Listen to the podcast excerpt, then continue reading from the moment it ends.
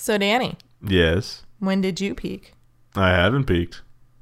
Have you peaked? Yeah. Oh. When did you peak? Last time we recorded our podcast. So you're saying this won't be as good as last week?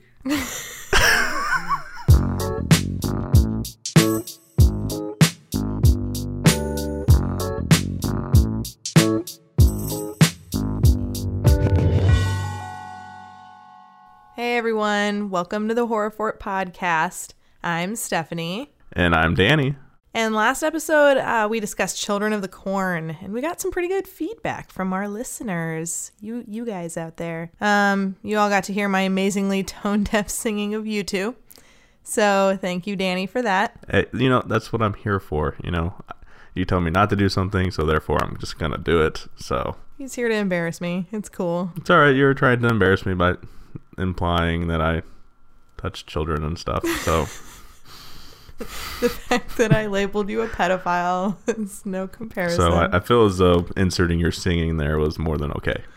Fair enough. Fair enough. Um, another funny story is uh, my mom actually listens to this podcast, and uh, her feedback. What was what, were, what was her reaction to it? I was at her house, and uh, she was like, "Well, Stephanie, I liked it, but you say the f word a little too much."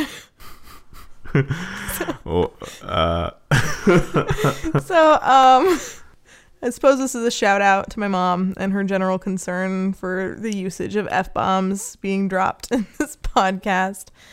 Um, we do have an explicit rating, so just as a reminder, we do have that for anyone who is concerned about that. because Um, generally I don't fucking care. I guess a few fucks are bound to slip in. So I mean, if we're discussing uh, films that carry that explicit rating, as in like you know the R rating from the MPAA, you can bet your bet your ass that I'm going to be dropping some f bombs here and there. So some fuck bombs. yes, fuck bombs. Is that that would translate to if you're actually not saying f bombs? If you're just saying fuck, like fuck bombs. fuck bombs. I don't know what fuck bombs are, but that sounds a little. Fiddle faddles. Oh, anyway. Um. So anyway, everyone, thanks for tuning in. Thanks for listening to uh, what I thought was kind of a rocky beginners episode of our podcast. Yeah, Um, I agree. It was a bit rough, and uh, partially that falls back on me in terms of when we were recording the episode. I, for some reason, made a rookie error and didn't check the uh, bit sampling of the of the Zune that we're recording in, and it didn't match what I'm using on my microphone. So things got a little out of whack in terms of syncing. So there were slight echoing issues here and there, but hopefully I have that solved for this week. God, you're such a rookie. It was my first episode. What an outlander. I'm a video guy, okay? I don't what know an audio. outlander. I know I am I am an outlander. I am very much in a different world when it comes to audio production. So I, I also think that it was just really hard to dive into that movie anyway, because it was a movie that we neither one of us really found compelling. and it was really bad. And it was really just a, it felt like a chore just to kind of sit there sit there and record all that and yeah, it was it was hard, guys. It was really hard to do this. Um, that's what I don't she know. said. it's gonna be an episode of that's what she says. Uh, I think we spent a majority of the episode just making jokes and ripping it apart. Um, but uh, again, silver lining. Um, as we discuss different movies, I think we'll get into the details a little bit more. And Yeah, it's, you know, this is all very much a learning experience for us and how we can interact with you and make the show itself better. So any feedback we get from you guys is great. It goes straight into helping us make it better. It's true. It's true. We don't take mean comments to heart either, except for Danny, who cries in the corner when he gets a mean comment. So just try to be nice. I don't do that. So today we're discussing a pretty recent movie. Uh, it's still out in theaters as we record this. So let's get started on our discussion of Crimson Peak. Danny, do you want to read the synopsis? Absolutely. The synopsis for Crimson Peak is After marrying the charming and seductive Sir Thomas Sharpe, young Edith, played by Mia Wasikowska, finds herself swept away to his remote Gothic mansion in the English hills. Also living there is Lady Lucille, Thomas's alluring sister, protector of her family's dark secrets. Able to communicate with the dead, Edith tries to decipher the mystery behind the ghostly visions that haunt her new home. As she comes closer to the truth, Edith may learn that true monsters are made of flesh and blood. Ooh. Ooh, flesh and blood. So, Stephanie, what did you think of Crimson Peak? Overall, I really liked the movie. Um, I saw it twice in theaters. Uh, I found the entire plot to just really be both heartbreaking and haunting. Um, I thought it was very well put together with the symbolism in terms of um, the situational symbolism that it encompassed. Um, and I, I really loved the costuming and the set design in this movie. I think it was really beautifully shot, and I think that the parallels of um, putting the two different scenes, both um, in Edith's home country, America, um, Buffalo, New York, and then also the um, Allerdale Hall, I thought um, that was really well put together, just with the parallels of the different costuming and set design, um, and trying to embody those emotions and and what the movie was trying to convey with those things. I didn't like uh, Edith's character seemed to kind of Edith's character seemed weak as a whole, and I think that some of the plot felt forced at times, and those were my two complaints about it. Um, but other than that, I really enjoyed it. I agree with a lot of what you said. The film was a great throwback to the classic uh, haunted house horror films from the 50s, and it also mixes well with it being a timepiece of the Victorian era and just those two just meshed so well together that the setting uh, it was like you said beautifully shot i mean everything just looked great a lot of my issues with the film uh, deal with a lot of the plot uh, at times it just feels like the characters are just kind of muddling their way through it rather than living it and there's a lot of not a lot of a few conveniences that kind of hurt the overall story arc for everyone but i mean overall i mean it's a it's a great return to form for Guillermo in terms of storytelling for me because I felt Pacific Rim was a bit of a letdown on the storytelling front, but you know it was great in the you know robots versus monsters aspect of it. But that's not this podcast. that is a different podcast that Danny will be starting on his own without me because I did not see Pacific Rim.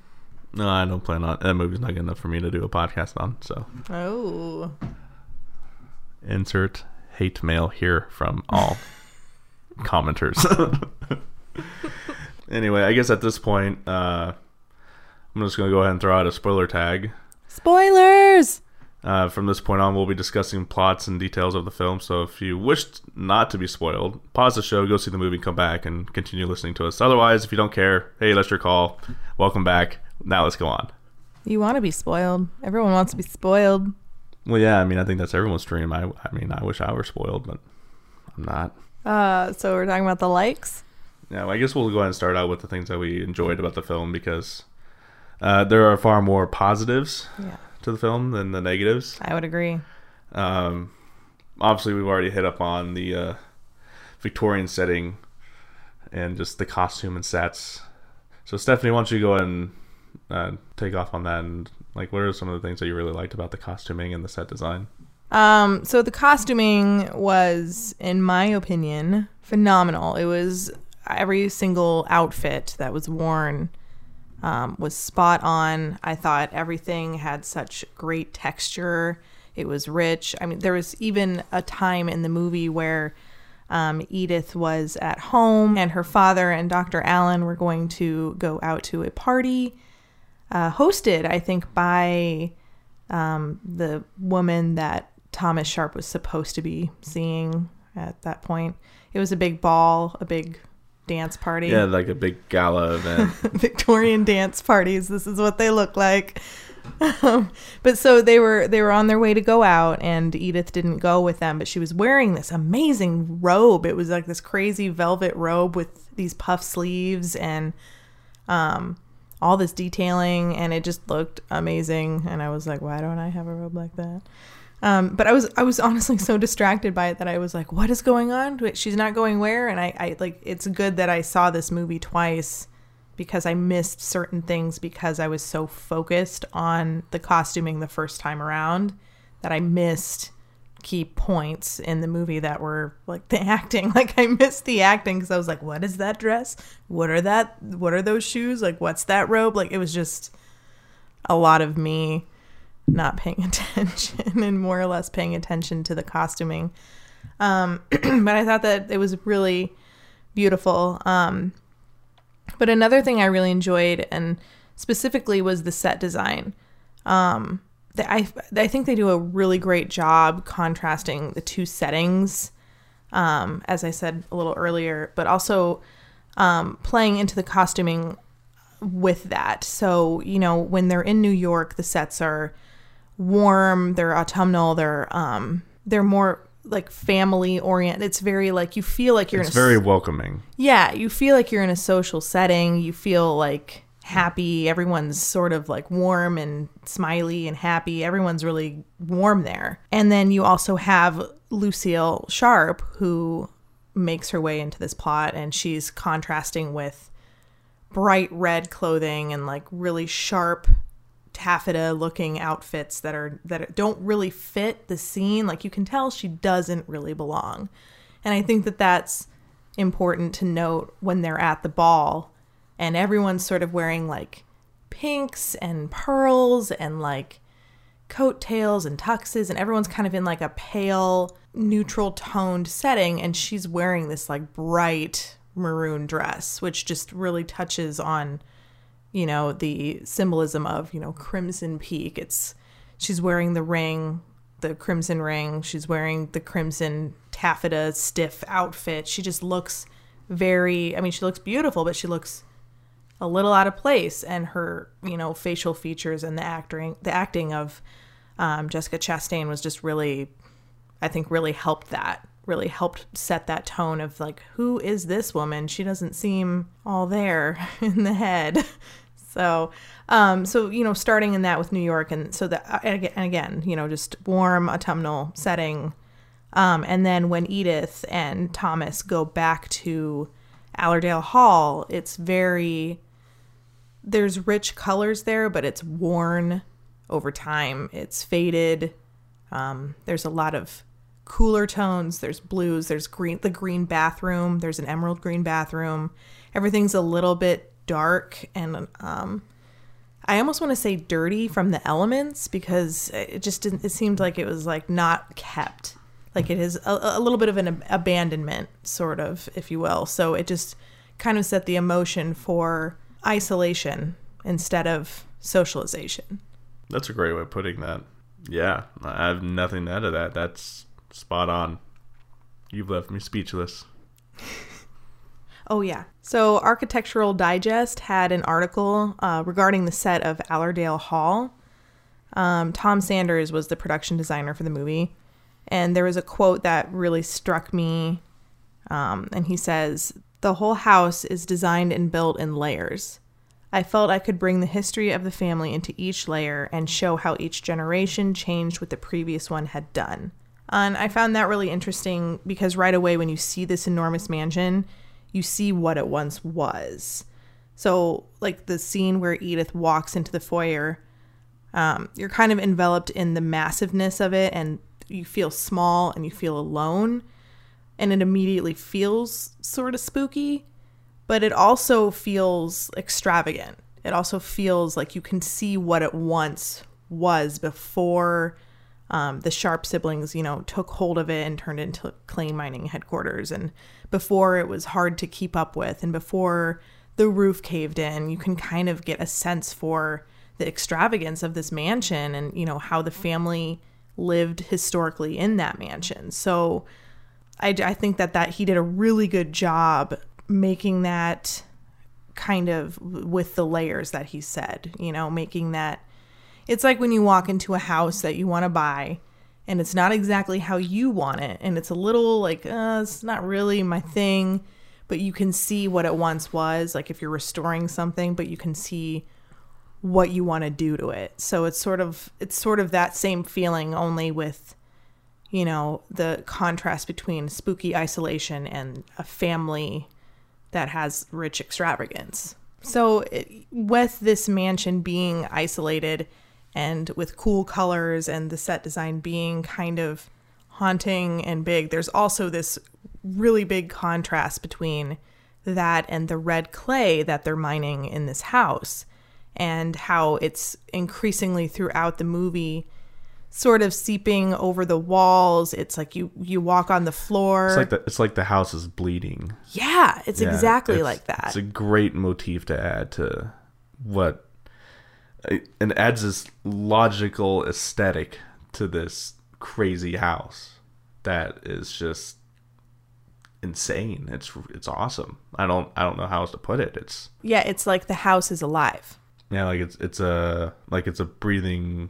living organism, which is fascinating. that's also a very classic horror movie thing for haunted house. You know, if it's a house, it's encompassing the spirit of who what is haunting it, and it becomes alive. Um, but I think in this case, it sort of makes it like its history keeps it alive. It's not necessarily the ghosts in the house that keep it alive. It's the history. It's a combination of the past and what the the siblings have now done to the house and how it's deteriorated um, it's a deterioration of I, I want to say even familial like respect. Like there's no they had that you know they they killed their mom. Like there's no there's no respect for like family tradition, family history. The only thing they have is each other, and they've sort of chopped up what they once had and destroyed it. And now that's showing in the house that you know again used to be an extravagant house. It used to be you know obviously these guys weren't weren't bad off. Like this is a huge amazing mcmansion you know? And now that it's sinking into the clay the walls are quote unquote bleeding with this clay and they're trying to get rich off of this idea and they're trying to maintain their extravagant lifestyle even though they've sort of destroyed it themselves Another thing that really added to the fact that this house was kind of a living, breathing entity within this world was the sound design. And uh, I recently just read an interview in Post Magazine uh, about, or with Randy Thom, the sound designer from the film. And, you know, he talked a lot about how uh, Guillermo really wanted it to sound organic, real, and just completely terrifying. Uh, one of the quotes from the article is, you know, the house had to sound like a living thing, a very unhappy living thing, and we wanted to went to extraordinary lengths to make that happen, including collecting thousands of recordings of winds moaning through structures, various kinds of structures like creaking wood structures, and you know, and all that stuff was just fascinating how in depth they went with this, and also with you know the ghosts that inhabit the house. You know, they really wanted to make those seem terrifying, and they did a pretty good job with it. I mean, uh, they recorded just sounds of people in the office breathing, like their kids breathing. When they got sick, they brought them back in, get sounds of them wheezing and all that stuff, just to kind of layer it all in. And that added detail really shows in the final mix. It's pretty fascinating, all the work that went into that. Wow, I didn't know that about um, the sound. I had no idea. I didn't even think of that as part of the um, set, but it, it really does add to the set. It adds to the house itself and um, in making that and really achieving that um, living, breathing type of entity feeling. I also wanted to say it really earned its R rating, I think, with the violence. Yeah, yeah, absolutely. And that's a just a great thing to have in a film like this because how brutal was it seeing Edith's father getting his head bashed in the corner of that porcelain sink over and over and over to the point where it breaks off and you actually see his head like caved in and like insides of his skull. I mean, it was I liked it. It was brutal. It, you felt every hit. It wasn't done with the computer, you know, it was done with puppets and other means. Probably with a little of CG just to hide all that trickery, which is exactly the way you would want to use it in that scenario. And it, you can tell it's, it has weight, and it looks amazing.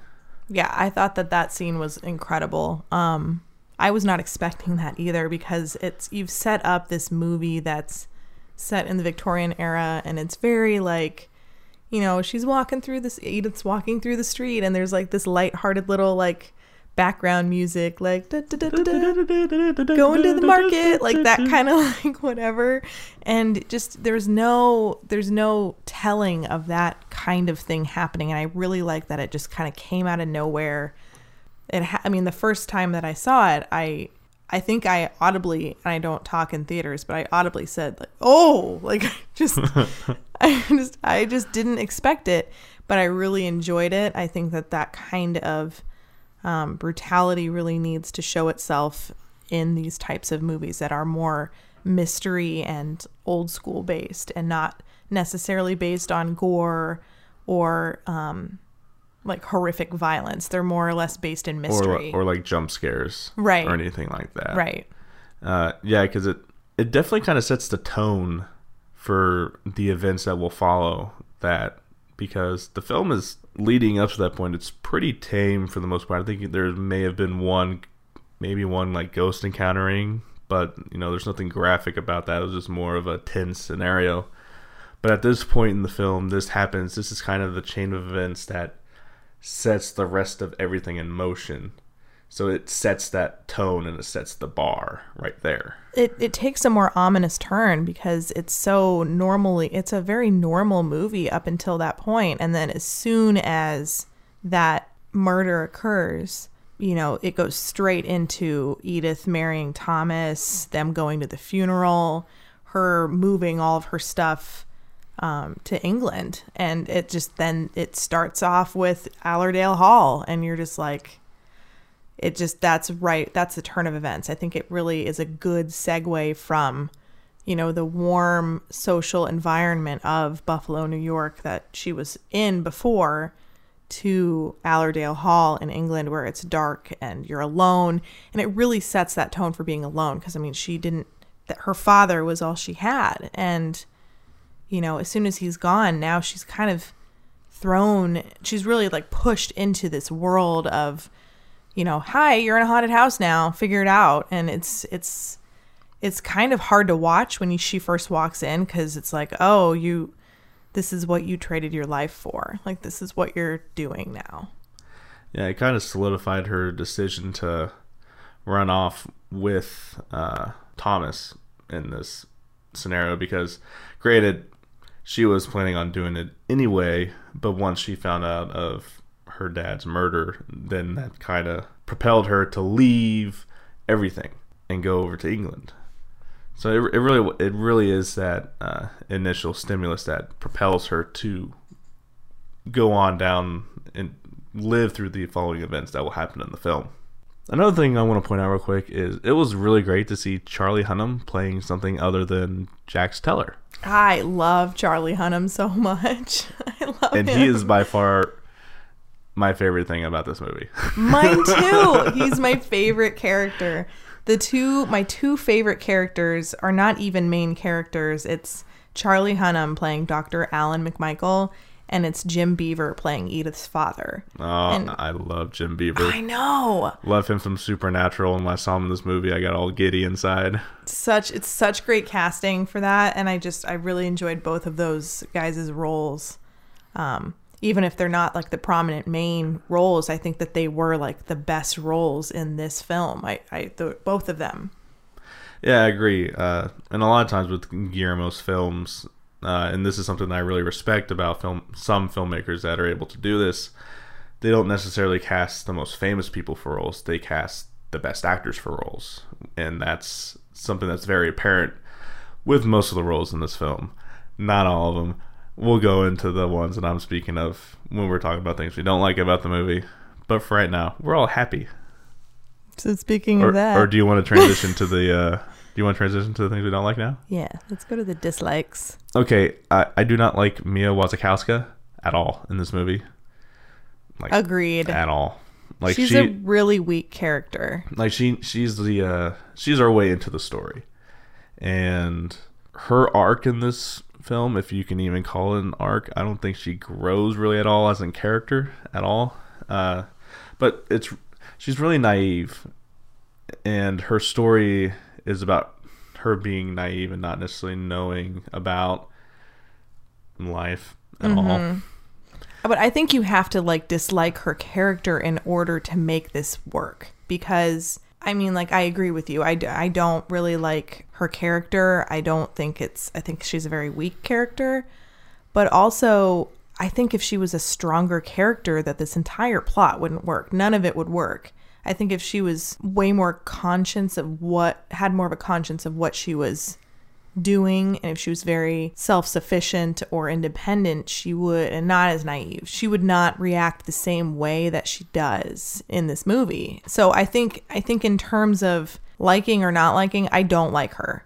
But i think that her role works for the sake of the film. Yeah, and that kind of leads me into just the few script conveniences. Like her character, her character as a whole is very much a huge convenience for the script. exactly Like you said, if without her, it wouldn't work. And it just, it's sad that they had to write such a poor character to make this work because it had could to have been rely on her weaknesses in order to make this a, a worthwhile film because it could have been such a such a better movie if they would have just made her that strong character that you think she's going to be within the first few minutes when she's bringing her book to the publisher and she's you know she's exuding this you know confidence her intelligence you know being above the standard of what women were at that time and then she just immediately just dive bombs down to just being a worthless person Yeah, and it, all comes about when she meets Thomas Sharpe. And it's very strange because her character is really great in the beginning. You know, she wants to be published, she has these thoughts, she doesn't really care about dating people, she doesn't really care about anything frivolous like her, you know, other women that are socializing with her are more concerned about men and their money and balls and parties and dresses and position and social status in life. And she's more concerned with publishing a ghost story, which I thought I was like, this girl's to be awesome. This girl's to be a super awesome character. And then as soon as she meets Thomas Sharpe, it's just, she's not, it's very strange to see that because she's not above it. You know, she plays this role of being like, I'm above all of that and that's frivolous. And then she comes to this party with him and you look at her and you're just like, whatever. It's almost like, bitch, please. you're not above it. You're You're, wearing pearls on your shoulder. You're wearing a satin dress with pearls. Shut up. Just shut up. It's very true. And uh, look, when we touch on Tom a, a bit real quick, I like Tom Hiddleston as an actor. Yes. Obviously, of you know marvel cinematic universe, playing Loki, being the only good villain in that entire universe. Uh, I feel like he's only in this movie because he has an English accent. Really? See, I didn't mind his casting in Like, it. like he, he's very, he's very uh, suited for the for the role. I agree with that. but I feel like it could be could have been played by anyone with an Like he's English generic? accent. Like he doesn't add anything to it, like in the way you would want him to.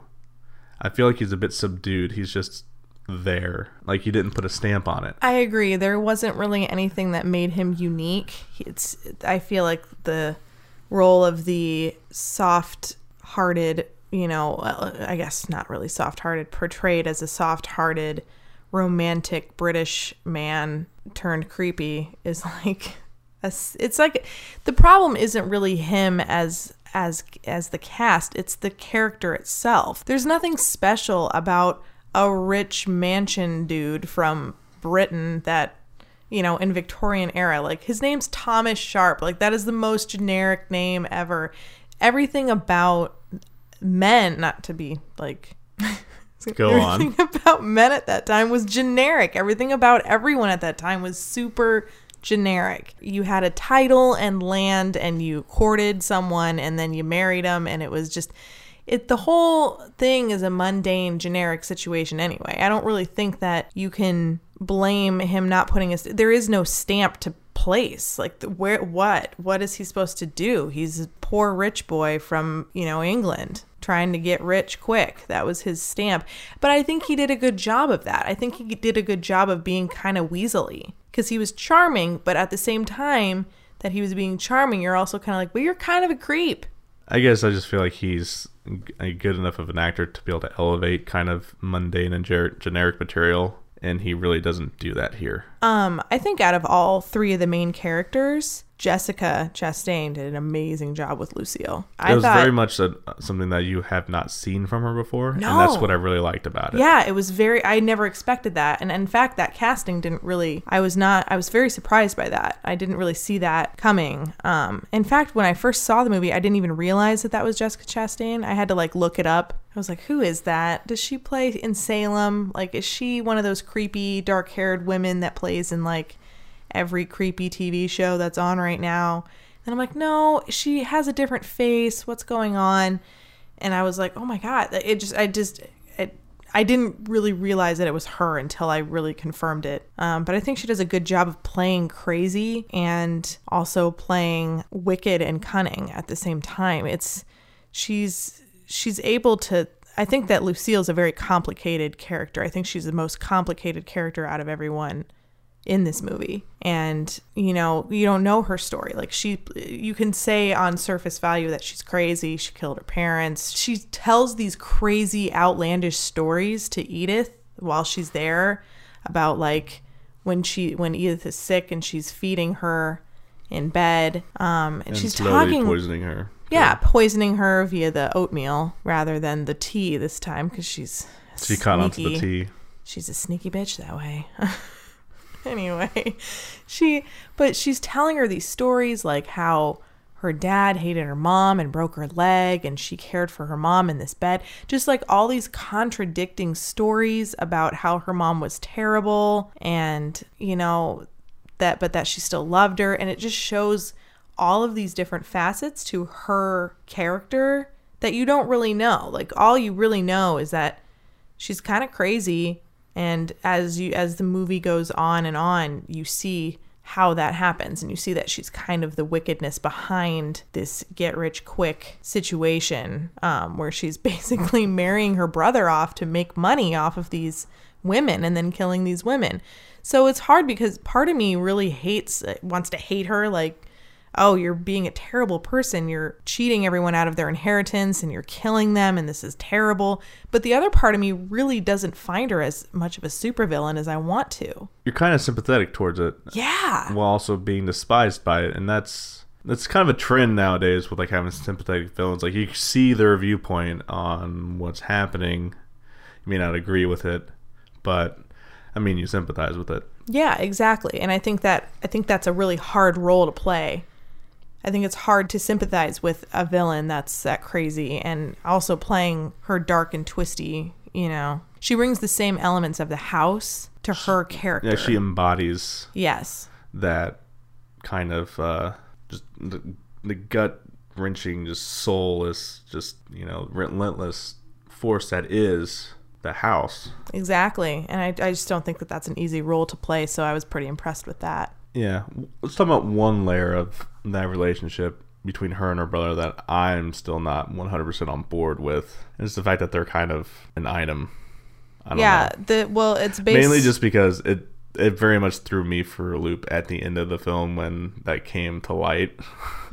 Yeah, you know what? Throughout the movie, I kept thinking like when she's when Edith was discovering more and more about this, you know, oh, he's marrying these women and murdering them and taking their money um, situation. As I didn't really even I think that I thought that they were playing brother and sister. I thought it was oh like actually lucille is his first wife like that's kind of where my my head was at when i first saw it i thought oh they're gonna she's gonna find out that lucille's the first wife and that they're this like mr and mrs smith in victorian times kind of couple that are basically just robbing people of their money through these schemes but when you actually find out that they are brother and sister then i was like oh wait you mean they are actually brother and sister because even Edith is like, oh my God, like she thought that, you know, oh, you guys are not actually brother and sister. And then Lucille's mm-hmm. like, no, that's the thing, we are. And then like pushes her off the balcony.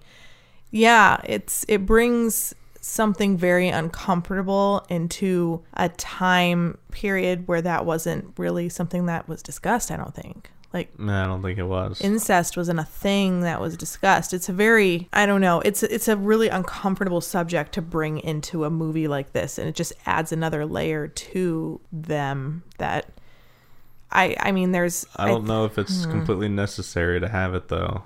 But I think that's why that why she murdered her mom.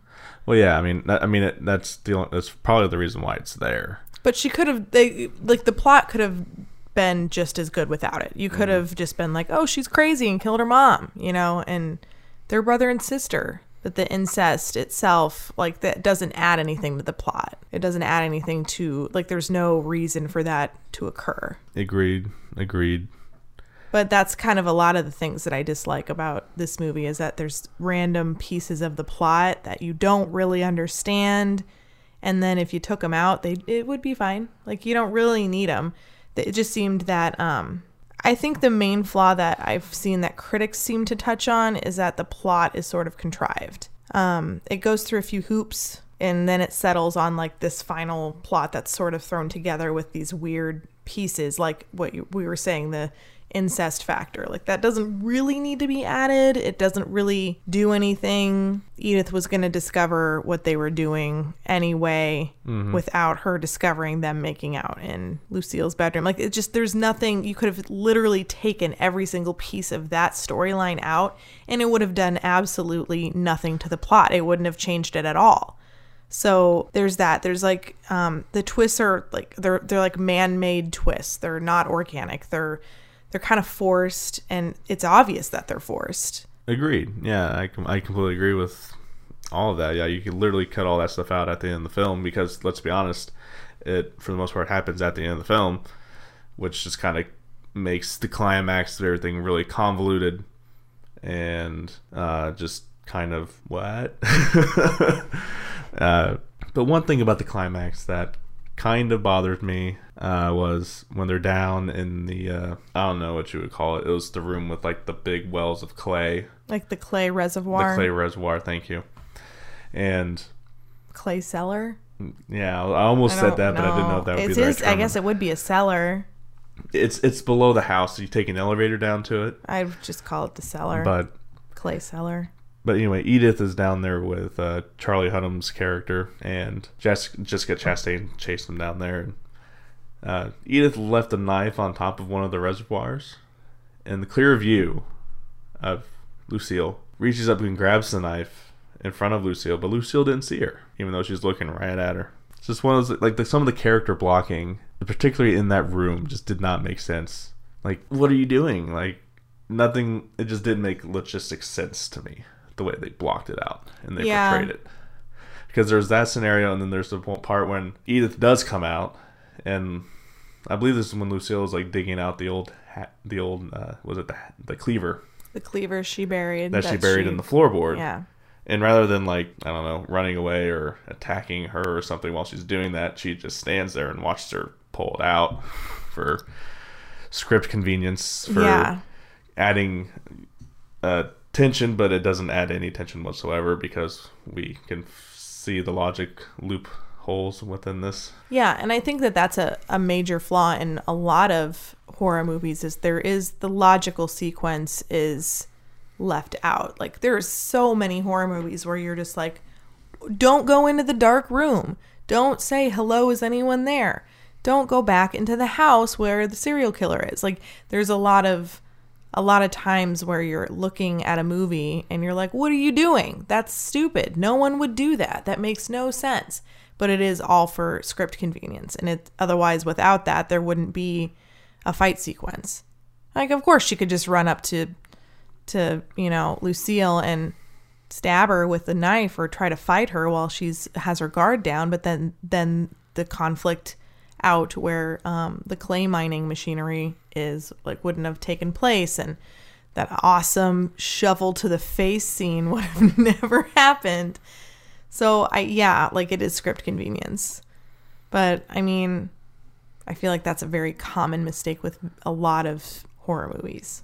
I agree. It's just they didn't do a very good job of trying to they didn't do a good job masking it like masking it Yeah. to make it not seem so obvious. yeah i agree I mean, it was a big lead up to the shovel to the face with Ghost. Uh, shovel to the face was great. Ghost Tom Hiddleston standing there like, "Oh hey, I'm just gonna watch you do this to my Yeah. sister." okay, so talking about Thomas Sharpe, his character. I mean, Tom Hiddleston. his- The Toms, the conflict of the Toms. The conflict of the Toms. Talking to Tom. Okay, so his character, it's I have a lot of problems with his character towards the end. Um, I really didn't like um again, a plot twist. He sort of plays tug of war with his affection for Edith. He goes over I mean, they have like a, a consummate their marriage moment, but all the while he's helping his sister like kill her with poison. Then he tells her not to drink the tea because she poisons the tea. But then he, you know, is making out with his sister. And then, you know, she discovers it. You know, he's like, I'm sorry and I love you. It's just all this like, he walks this line of whether or not he's a good ba- good guy or a bad guy. You know, he's a murderer one minute, and then the next minute he's helping Edith, and then he's making out again with his sister, and he's then he's on Edith's side, and then he helps Dr. Alan escape. It's just he's always back and forth, and you just never know with him. And I I know that that's like part of his like choice conflict. Like he's not the one that's the puppet master. He's like being played constantly by his sister. But it just, I don't know. I think that the back and forth is too much and it makes it way more confusing than it needs to be. And I think that the plot suffers because of that. Absolutely. I mean, and all the way up to the point to where he dies by the hands of his sister. I mean, he dies teetering that line, like he's not on one or one or the other. You know, the the moment before that happened, it's you know the three of us could you know start a news somewhere, not you and I or He never makes the Edith. Like he never he would never make the decision. which makes him a weak character in my eyes and makes me not respect him at all.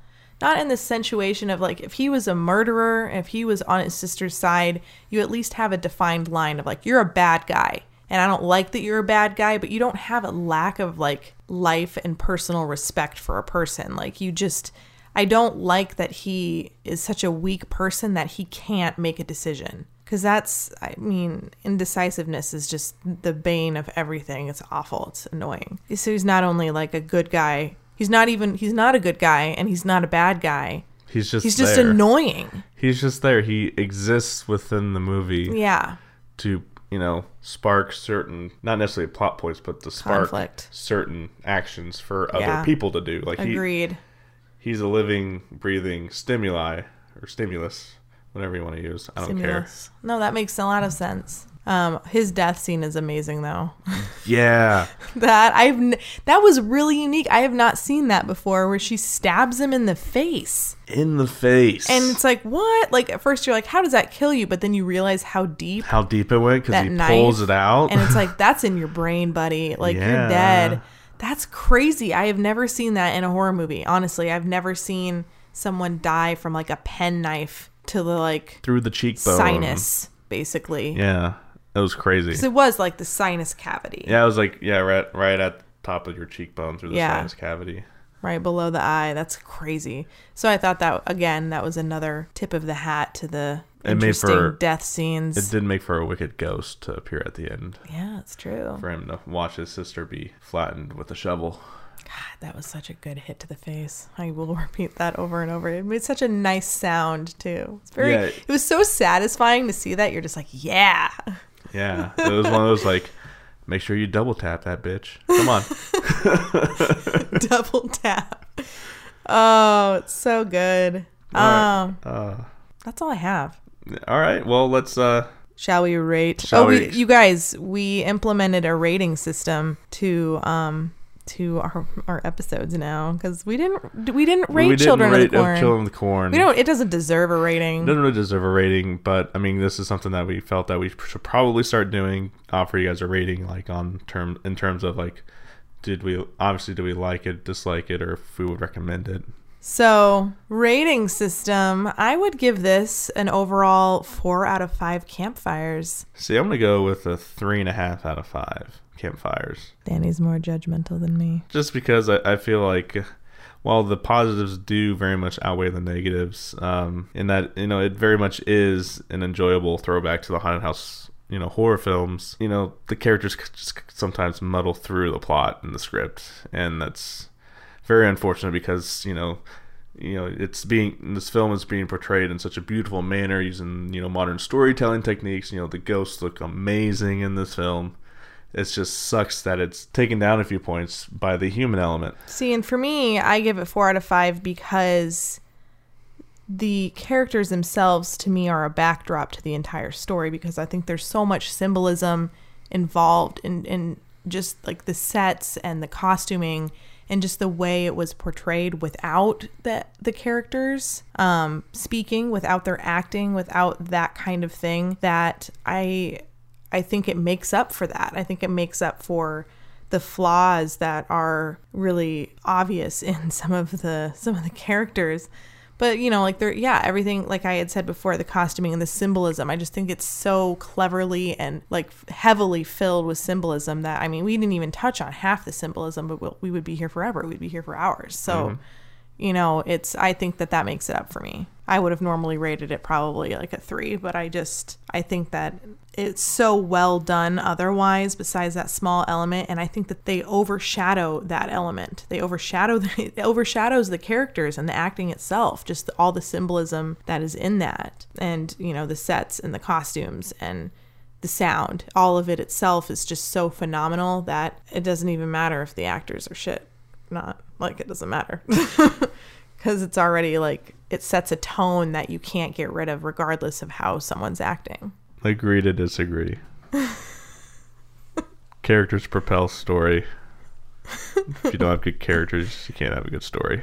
whatever whatever This has been another episode of the Horror Fort podcast. You can find us at horrorfort.com and at Horror Fort Show on Facebook, Twitter, and Instagram.